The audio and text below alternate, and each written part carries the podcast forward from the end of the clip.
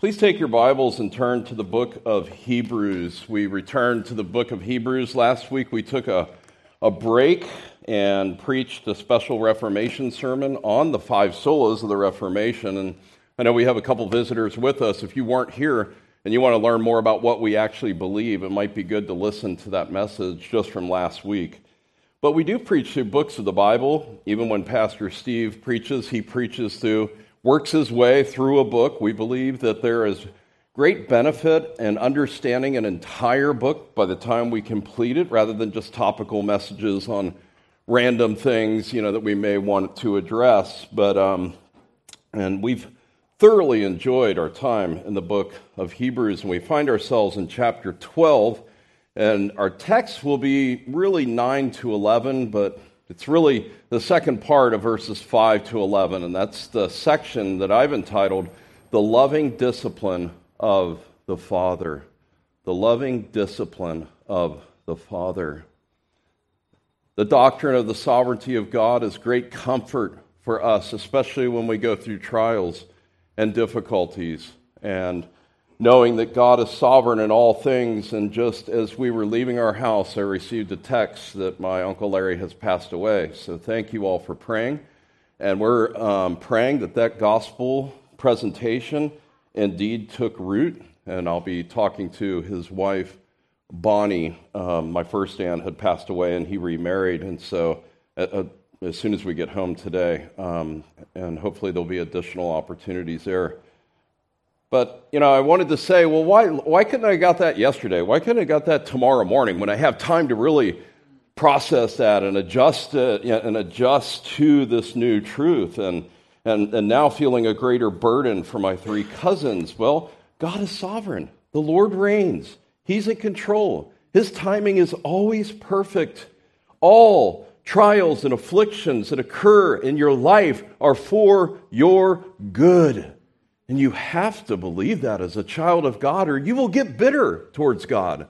In our retirement home ministries that we've done many years past, so many people that I would meet that are older, they're mad at God. They even grew up in the church, and that's a sad thing. Trials serve to bring you nearer to God, and ultimately, He is preparing you for everlasting glory to be with Him read a story this week of a young boy that had made a boat and, uh, and it was floating in the pond and, and he's just kind of keeping one hand on it and near the shore there. Well the boat started to drift out towards the middle of the pond and he asked this bigger boy can you help me get my boat back? Without a word the older boy takes a rock he starts throwing it. It looks like he's throwing it right at the boat and then the little boy became mad. I said, "Help me get it back, not destroy it." You know, that's what's going through the little boy's head. But soon he noticed that every stone that was thrown was with precision just beyond the boat, so that the ripples, one by one, slowly brought it back to shore. And so too with us. It's every trial that God brings, He allows these circumstances in our life that maybe in the, in the midst of them seem like they're harming us maybe in the midst of them seem like, is this really for my good? And we can doubt God. But we may be sure that through the waves of trials, they're intended to bring us nearer to God, to encourage our minds to think on things above and not the things of this earth, because we are prone to wonder, Lord, I feel it, the hymn writer says because we are prone to drift away from Him. The Lord must discipline us and bring these difficulties to draw us back to Him. So, um, I'm going to read Hebrews 12, verses 5 to 11, and I just ask you to stand for the reading of God's Word today. I'll begin at verse 4. You have not yet resisted to the point of shedding blood, and you're striving against sin. And you have forgotten the exhortation which is addressed to you as sons My son, do not regard lightly the discipline of the Lord, nor faint when you are reproved by him. For those whom the Lord loves, he disciplines, and he scourges every son whom he receives. It is for discipline that you endure. God deals with you as sons. For what son is there whom his father does not discipline? But if you are without discipline, of which all have become partakers, then you are illegitimate children and not sons. Furthermore, we had earthly fathers to discipline us, and we respected them. Shall we not much rather be subject to the Father of spirits and live? For they disciplined us for a short time, as seemed best to them, but He disciplines us for our good, so that we may share in His holiness. All discipline for the moment seems not to be joyful, but sorrowful. Yet to those who have been trained by it, afterwards it yields the peaceful fruit of righteousness. Our Father, we pray that you would indeed help us to run this race well. Lord, that we would be those that long to follow you, that we would be those that fix our eyes on Christ so that we might better endure when this discipline and when these difficulties come. Give us understanding, Lord. Thank you that we each have a copy of your inspired scriptures. These are this is God, God's breathed word to us. Thank you for the men that bled and died in the preserving of the written word of God. So, Lord, give us understanding. Send your spirit, we pray, in Christ's name. Amen. You may be seated. Well, we spent several months in chapter 11, Hebrews 11. We looked at all those heroes of the faith. That was a blessed study. Really, I, I kind of nicknamed it an Old Testament survey because we're going back and we're learning about Abel. We're going back, we're learning about Enoch and all of that, and primarily in the Pentateuch there. But um, it was a rich study. And then he says in chapter 1, just by way of context, because this discipline section is very much connected to those first couple of verses since we have so great a cloud of witnesses, let us run with endurance. That's the main phrase. And he, he, he says it's a race, it's, a, it's an agon, it's, a, it's an agony to run in this Christian race. It's a huge endeavor, it's an intense athletic contest, is, is the force of the word. And so he says, because it's an intense contest, lay aside anything that would hinder you. Take the coins out of your pocket Little boys, take the, the little pet rock out of your pocket. Maybe take off the outer garment. Run, lay aside everything, even legitimate things, and especially the sin that so easily entangles us. And he says, fixing our eyes on Jesus, the author and perfecter of our faith. And then he says, consider him. It's like a deep, complex mathematical calculation. Consider him, his incarnation his birth, his sinless life, his dying on the cross, him being the God man, him being the mediator between God and man. All of those things are encompassed with that in verse 3. Consider him who endured such hostility. And then verses 5 to 5 and 6 primarily we focused on last time. Therefore, my son, don't regard lightly the discipline of the Lord. A quote from Proverbs chapter 3, as we said.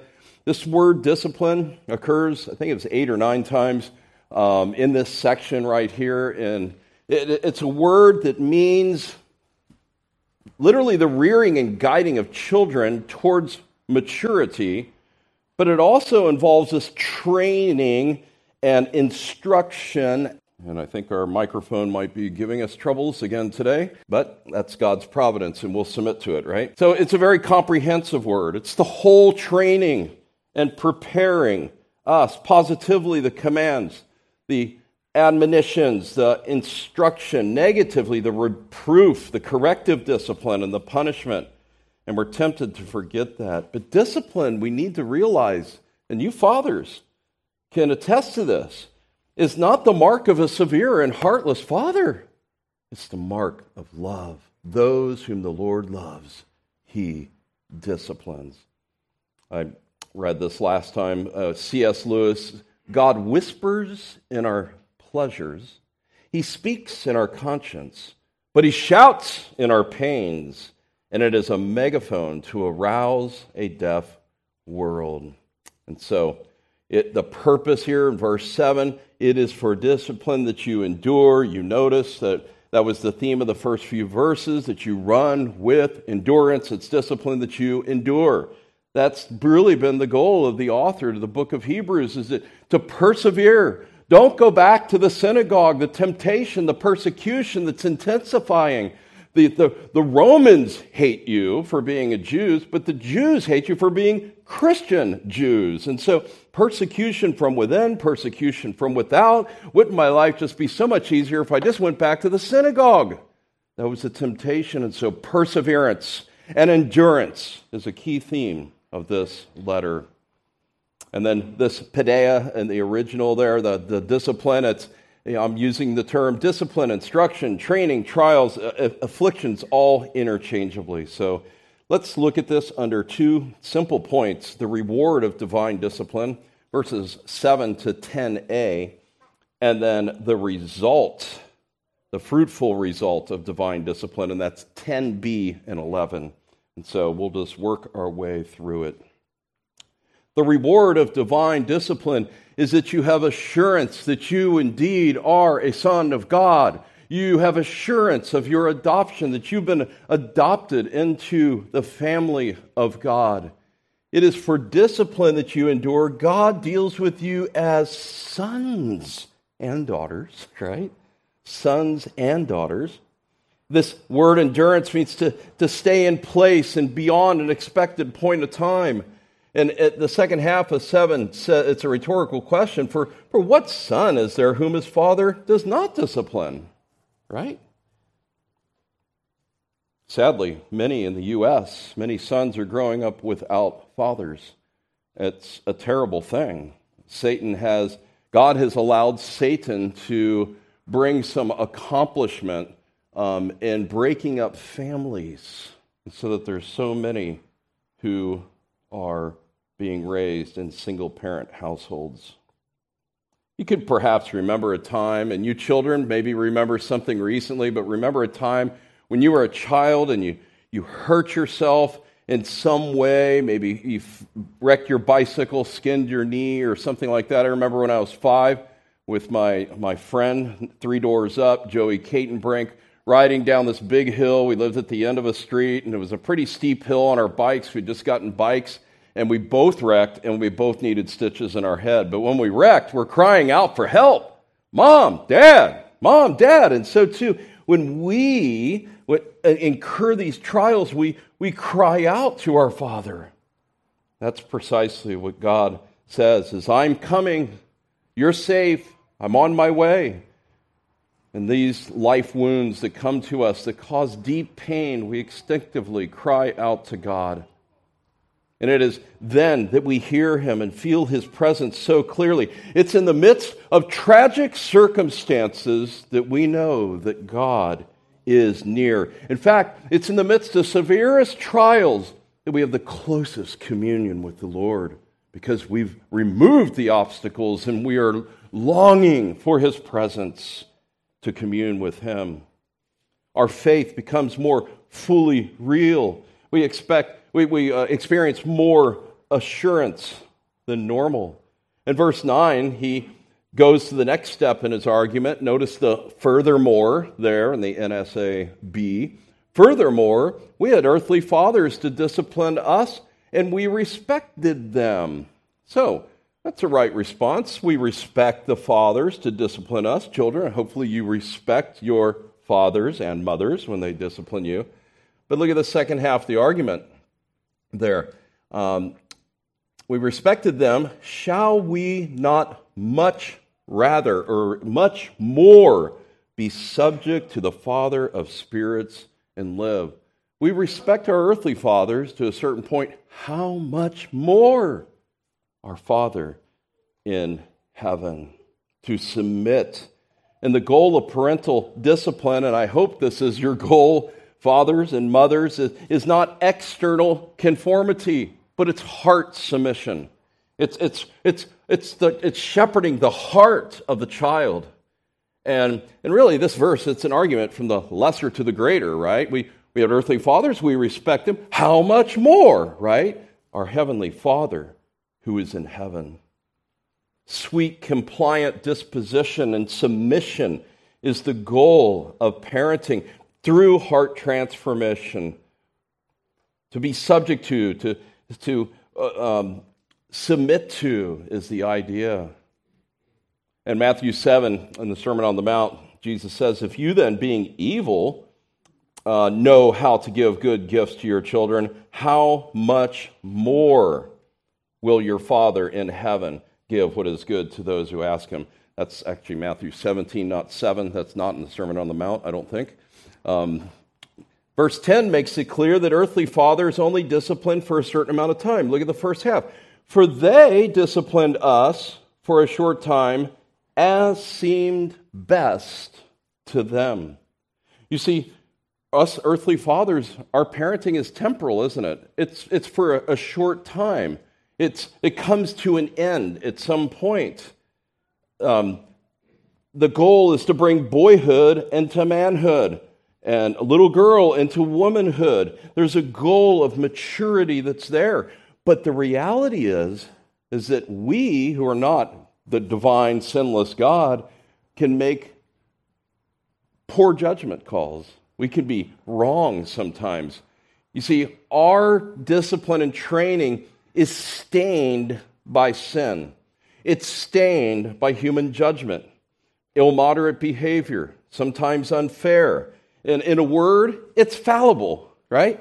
Our, our parenting is fallible. We've made plenty of mistakes. Ask me or my wife. We've made plenty of mistakes in all these years of parenting. It's fallible. But God's purpose in, in disciplining us is to get more out of the world out of us and more of heaven into us to prepare us for glory.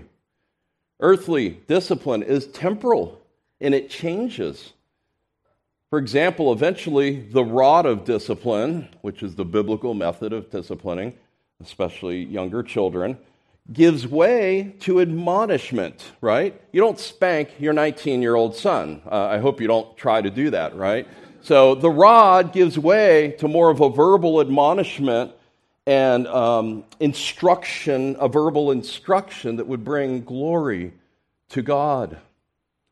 Earthly fathers are fallible. I remember one time years ago, um, one of our sons, uh, there was an incident that happened after church on church grounds, and it was a situation to where we talked to the other parents, we talked to the other person involved, we talked to our son, and, and it, it was an all day thing, several hours after, after we got home and everything, after having thoroughly um, uh, investigated, and we disciplined him. We, we deemed that he was lying, and we disciplined him.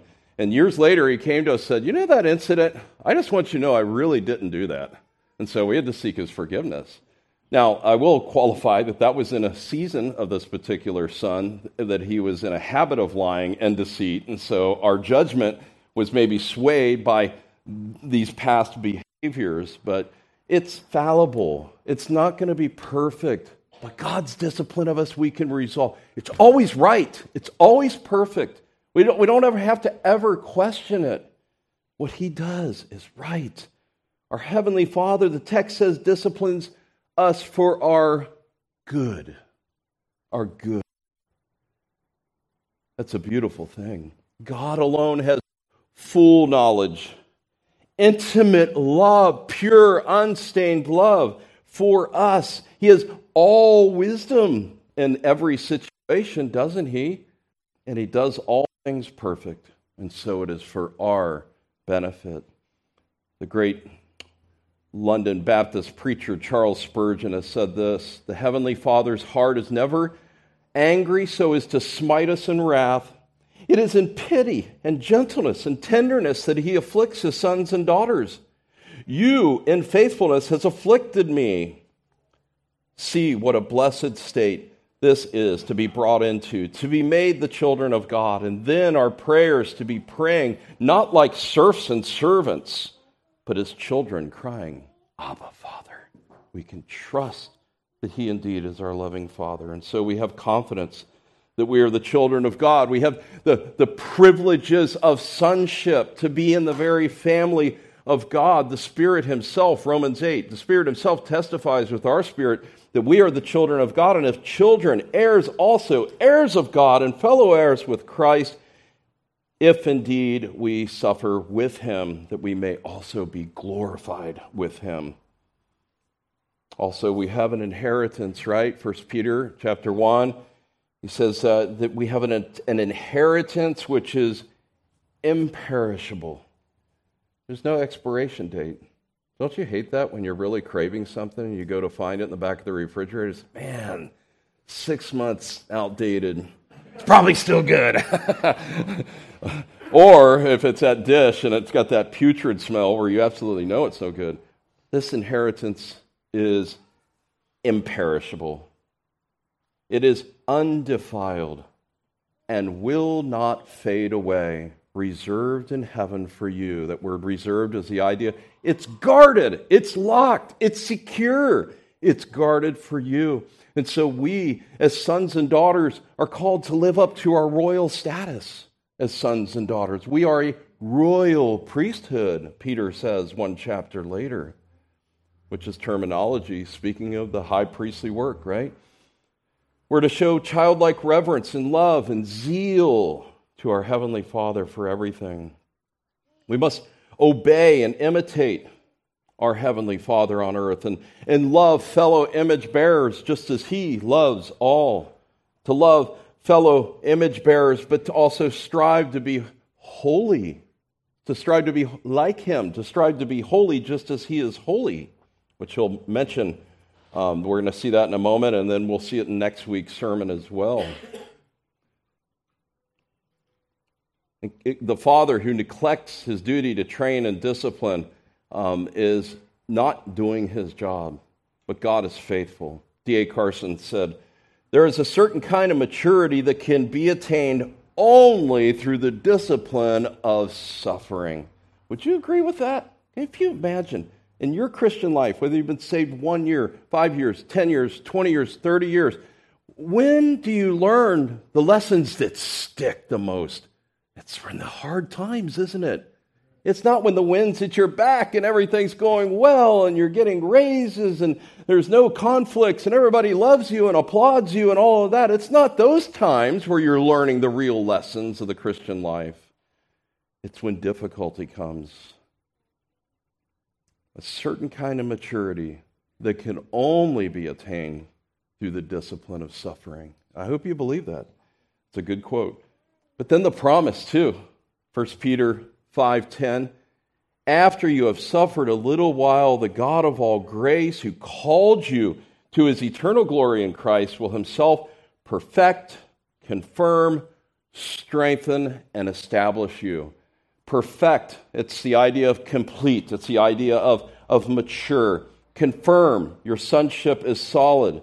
Strengthen you to endure, right? And then to establish, to plant both feet down so you're ready and you're not going to be blown over easily.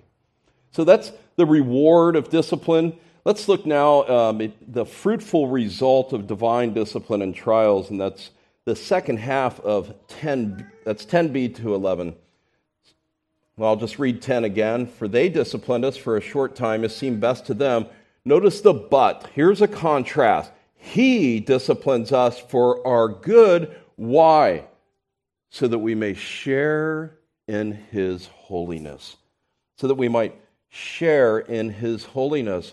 All of our suffering and discipline has this purpose in view. It's the, it's the end goal. And, and, and the second half of 10 and 11 are, are the benefits of discipline to us. Sinclair Ferguson said, If you do not value holiness, you will not welcome discipline. Right? We, let's face it. I mean, we can, we're not eager to just discipline me. Like we, we, our flesh doesn't really enjoy the discipline. We'll see in a moment that it, it's, it's sorrowful. It's sad to go through that, right? But the end result is that we share in his holiness. The whole sphere of redemption and salvation is one of holiness. What does holiness mean? It's the, it's the idea to be set apart, right? When you go to that office supply store as a minister or a pastor, let's say, and there's 45 desks to choose from. And you go down the second aisle to the fourth one down, and you choose that one, and that desk is then shipped to your study. And that's, that desk is going to be set apart for what? Studying the Word of God and the preparation of pastors. So it was just one of many desks, but it has been now been set apart for divine and holy purposes. So too in our salvation. When you've been saved, you, there's something unique about that. You are set apart for Him, and you are to be holy as He is holy. God has not called us for the purpose of impurity, but in sanctification. And we've seen this word. Turn back to chapter 10. I don't have time to rehash the entire context, uh, but verse 10 of chapter 10 By this will we have been sanctified through the offering of the body of Jesus Christ once and for all. By the work of Christ, he has set us apart once and for all. Back to chapter 12, but we'll sneak peek into next week, 12 14. Pursue peace with all men and the sanctification without which no one will see the Lord. Very strong statement. Sanctification, think holiness, right? And without holiness, no one will see the Lord. There's no such thing as a carnal Christian. Uh, we, as Christians, we can act carnally, right? We can act fleshly, but there's not three categories unbeliever, carnal Christian, and then a true or a mature Christian or whatever. I don't know. Some people would actually teach that a carnal Christian is actually a Christian. No, you haven't been set apart. You're not manifesting the fruits that are necessary to be recognized as a true child of God. Listen to what Spurgeon says of how he welcomes discipline. I owe everything to the furnace and to the hammer. I've made no progress in heavenly learning except when I've been whipped by the great schoolmaster. The best piece of furniture in my house has been the cross. So he welcomes it, he sees that. And then another fruitful result is Christ likeness, being conformed into the image of Christ. And um, in chapter 5, in verse 7 of Hebrews, he says, even speaking of Jesus, in the days of his flesh, he offered up both prayers and supplications with loud crying and tears to the one who was able to save him from death. And he was heard because of his piety. Although he was a son, he learned obedience from the things he suffered. And having been made perfect, he became to all those who obey him the source of eternal salvation. We should not be surprised by persecution in this world. We're experiencing some of it, some of our families, and even in this church, in this world, you will have persecution. We shouldn't be shocked by it, right? The world hates us, the world system hates us. How easy it is to set aside a desire for holiness when the things of this life are so smooth and trouble free in the midst of prosperity and all of those things. How needful then is our Lord in bringing difficulties and trials, the uncomfortable things that our flesh recoils to, but He brings these things to get our attention, to teach us. Don't rely on yourself. Apart from me, you can do what? Some things? Nothing. Nothing profitable, at least, in that John 15 context there. He wants us to look to Him to seek Him and help, to find help in time of need. Hebrews 4. Therefore, let us draw near with confidence to the throne of grace so that we may receive mercy and find grace to help in time of need. That time of need in the original has the idea of just at the right time. So draw near with confidence to the throne of grace in the midst of difficulties that we may receive that mercy and find grace to help at just the right time. It may not come when in your timetable, but in God's timetable, it will come at just the right time.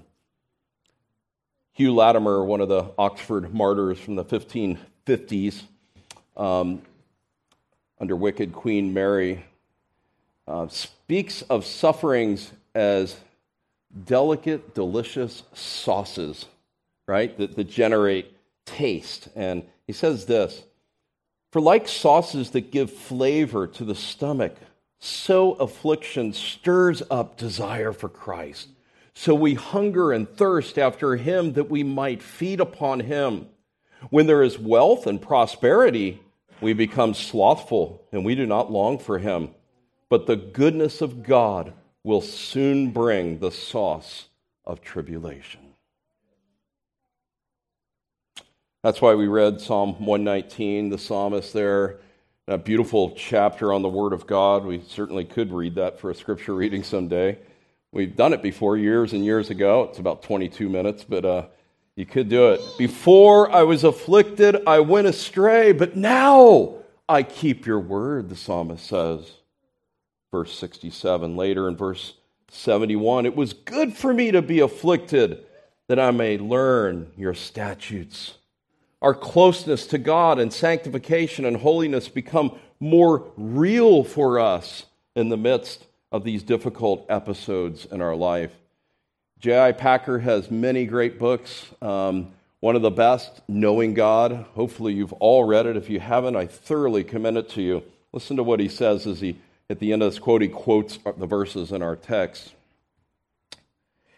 in this world, royal children of kings, he's meaning, have to undergo extra training and discipline which other children escape in order to fit them for their high destiny. But it is the same for the children of the King of Kings. The clue to understanding all his dealings with them is to remember that throughout their lives, he is training them for what awaits them and the chiseling them into the image of Christ. Sometimes the chiseling process is painful and the discipline irksome.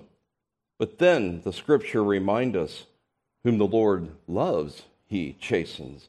He scourges every son who he receives. If you endure chastening, God deals with you as sons.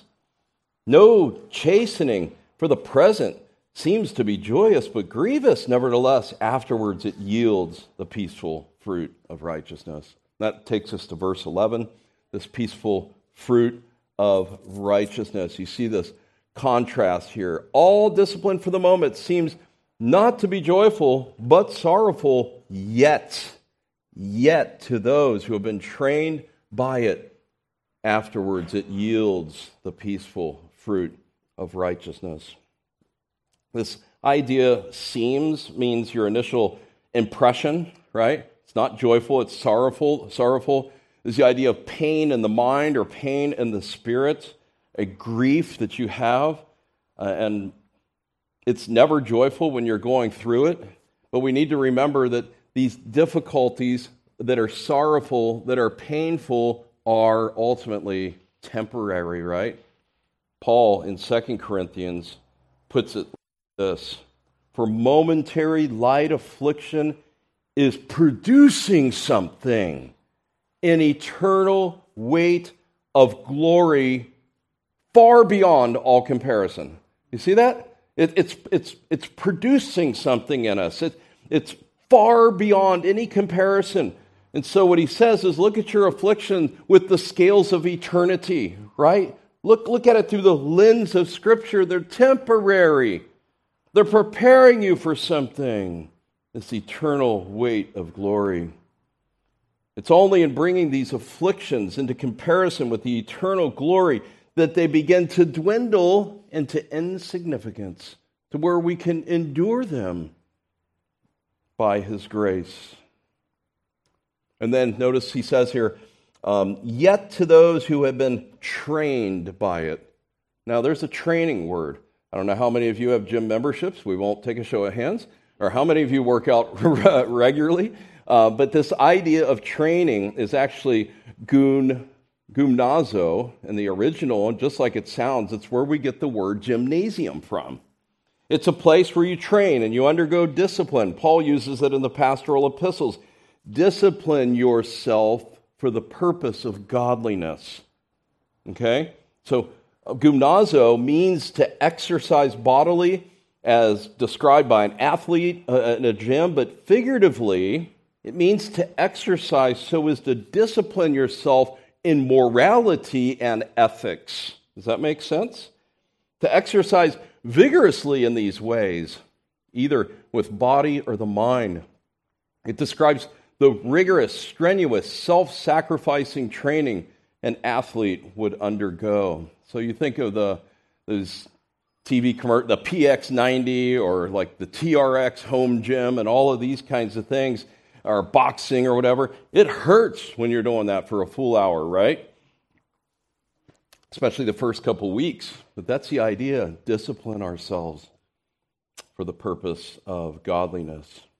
Training in this context, then, it's to persevere in the training and holiness. It, those who have been trained by our Heavenly Father, those who have submitted to His training, said, Nevertheless, not my will, your will be done. Having learned from that training and that discipline, you've, in a sense, been exercised by a loving Heavenly Father. When you understand the training process, you then bear fruit. And, and he says here, a peaceable fruit, right? Romans 8 18, for I consider that the sufferings of this present time, here it is again, the same idea, is not worthy to be compared to the glory that will be revealed to us. But sometimes this fruit comes about by what? Painful pruning. Did you hear the scripture reading when Joshua read it? that John 15 section there, every branch in me that does not bear fruit is taken away. Every branch that bears fruit is pruned so that what? Will bear more fruit. Pruning involves cutting. Cutting hurts, doesn't it? It hurts. But we must look forward to the harvest that awaits. And then, what is this peaceable fruit of righteousness? This word means to be conducive in a harmonious relationship. This particular word for peaceful is not the normal word for peace that's all over the scriptures. It only occurs in one other place. And James applies it to wisdom. Wisdom from above is first pure, then peaceable, harmonious. That's the idea. So, afterwards. By the way, what is that afterwards? Is that like you know, when you discipline your son, let's say maybe you have some instruction or your daughter, um, you know, you're shepherding their heart and all of that. There's hopefully in the span of a short time, there's, there's the discipline is administered, the instruction is given, and the relationship is restored, right? And you move on. Well, sometimes this discipline can last a long time. Certainly, from the concept of thinking of difficulties and trials and even physical ailments Afterwards might mean the next day. It might mean in five years. It might mean when you get to glory, right? So it's a very open ended thing. But we know this, the real sense, I think the psalmist brings us out. Weeping may last the night, but a shout of joy comes in the morning. Psalm 30 and verse 5. We can be peaceful and settled and calm and knowing that what is in store, what's the end, is what the Heavenly Father has for me personally. NIV actually has this as a harvest of righteousness, which I, I, I kind of like that. I'm not a big fan of the NIV, but uh, I'll, I'll, give a shout out to the NIV there, but, uh, but I, I like uh, the terminology of, of the modern uh, versions as well. Charles Spurgeon, one more time. Um, affliction really does to the Christian when the time comes bring forth fruit. This is the object of Christ in sending it. In his sweet prayer for the elect, he prayed that his people might bring forth more fruit. He said, My Father is glorified by this, that you bear much fruit and what? Prove to be my disciples. He assured them that every branch of the true vine that brought forth fruit would be purged and pruned that it might bring forth more fruit. So far as the world is concerned, God gets his glory out of us, not for being Christians, but for being fruitful Christians. Aristotle said the, the roots of discipline are bitter, but the fruit is sweet.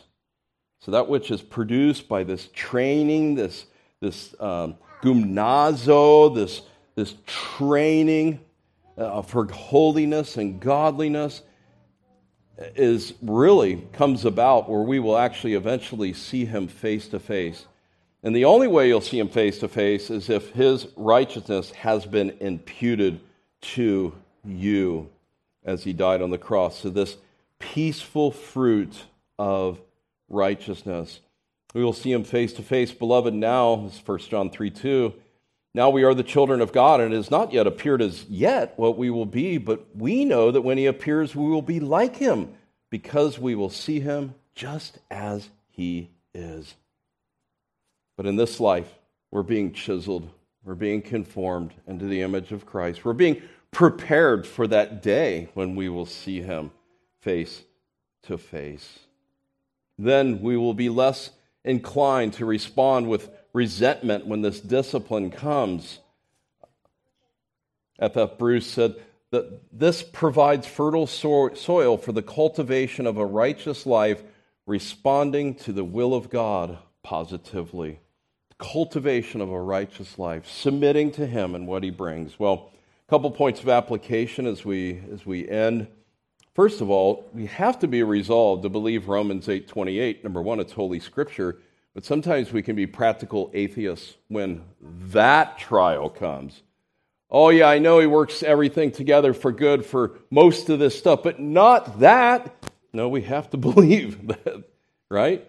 We know that God causes all things to work together for good to those that love God and are called according to his purpose.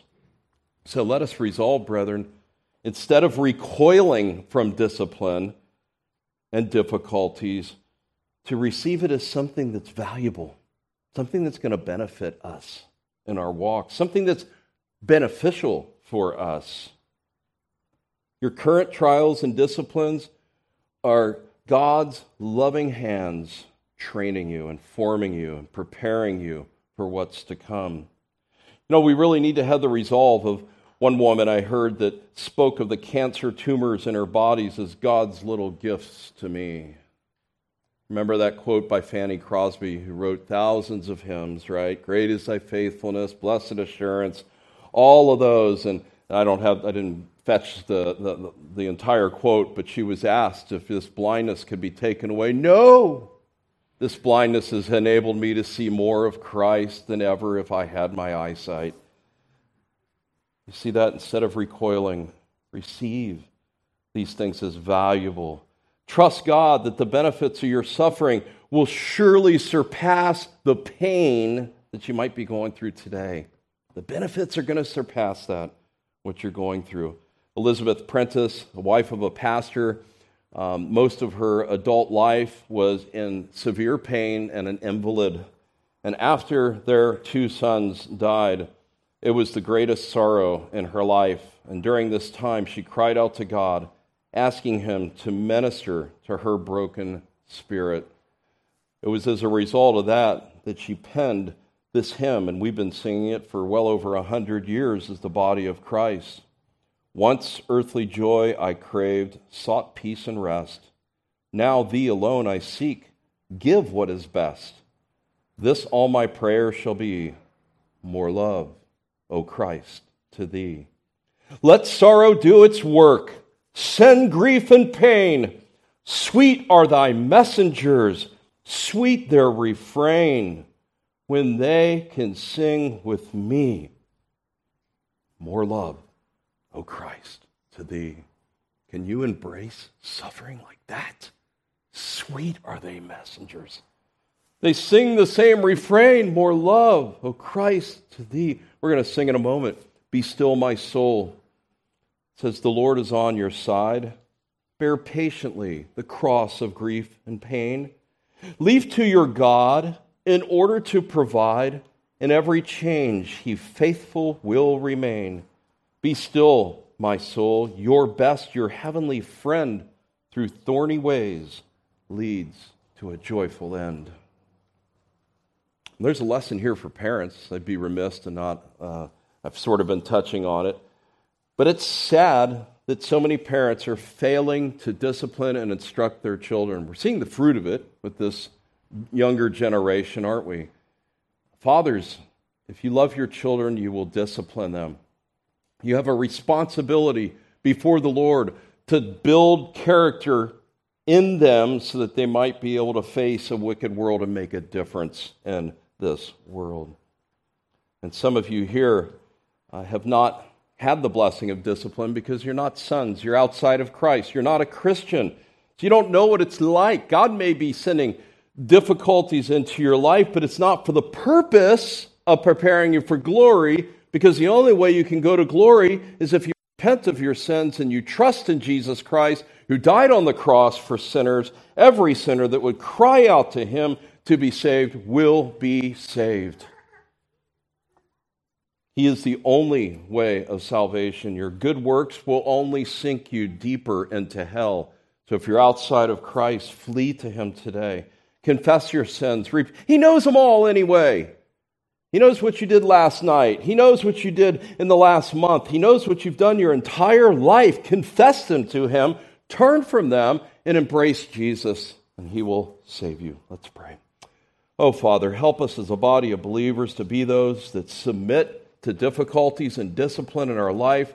But Lord, we pray, as most of us can testify, that, that to the degree that we have done this, you have made us steadfast, you've increased our faith, you've used us and enabled us to endure. And so, Lord, we pray that you would continue to refine and grow us. We pray, Lord, that you would help us to be concerned about holiness and living a life that's pleasing to you. We thank you so much for the book of Hebrews and thank you for this time in your word. In the precious name of Jesus, we pray. Amen.